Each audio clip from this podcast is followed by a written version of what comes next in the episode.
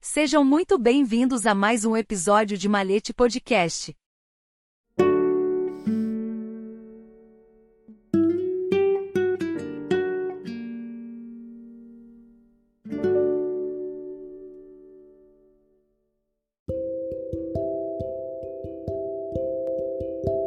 Conciliação e Esperança.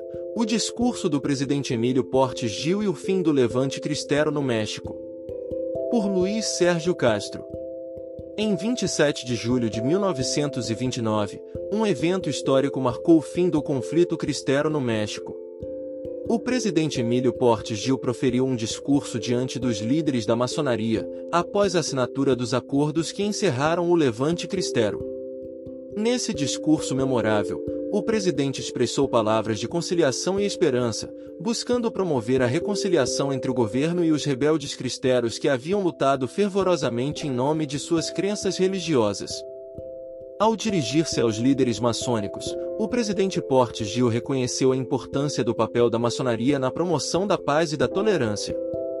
Ele destacou a história da maçonaria como defensora da liberdade de pensamento e crença, enfatizando a necessidade de respeito mútuo entre diferentes grupos religiosos e políticos no país. O discurso de Emílio Portes Gil também fez referência à dolorosa jornada do conflito cristero, um período de intensos conflitos armados entre o governo mexicano e os rebeldes católicos, que ocorreu de 1926 a 1929. Esse levante foi uma resposta à percepção de que o governo estava restringindo as práticas religiosas e prejudicando os interesses da Igreja Católica no México. Milhares de vidas foram perdidas ao longo do conflito, causando profunda divisão no país. Ao abordar esse capítulo sombrio da história mexicana, o presidente destacou a necessidade de um entendimento mútuo e de uma coexistência pacífica. Ele salientou que o governo reconhecia a importância da religião na vida dos cidadãos e afirmou o compromisso de proteger a liberdade religiosa e assegurar que os direitos dos fiéis fossem respeitados. O tom conciliatório do discurso de Emílio Portes Gil foi recebido com esperança por muitos.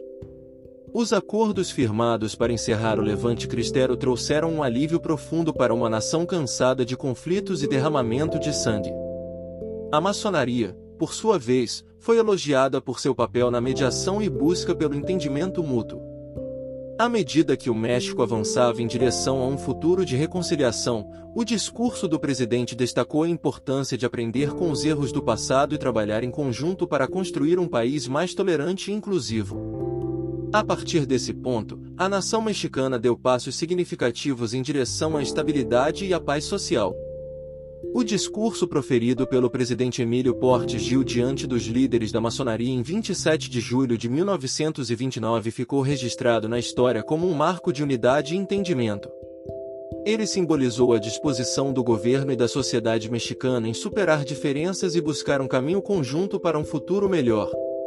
Esse momento de conciliação foi fundamental para pavimentar o caminho rumo a uma nação mais coesa, respeitando a diversidade religiosa e garantindo a liberdade de crença para todos os seus cidadãos.